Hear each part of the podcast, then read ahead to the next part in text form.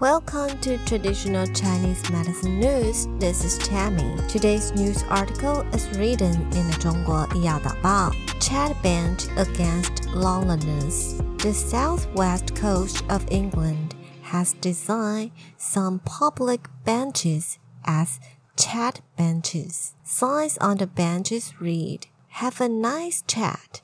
And the benches read, Sit here if you don't mind people stopping to say hello. For those who feel lonely, these benches are a great opportunity to connect with new friends.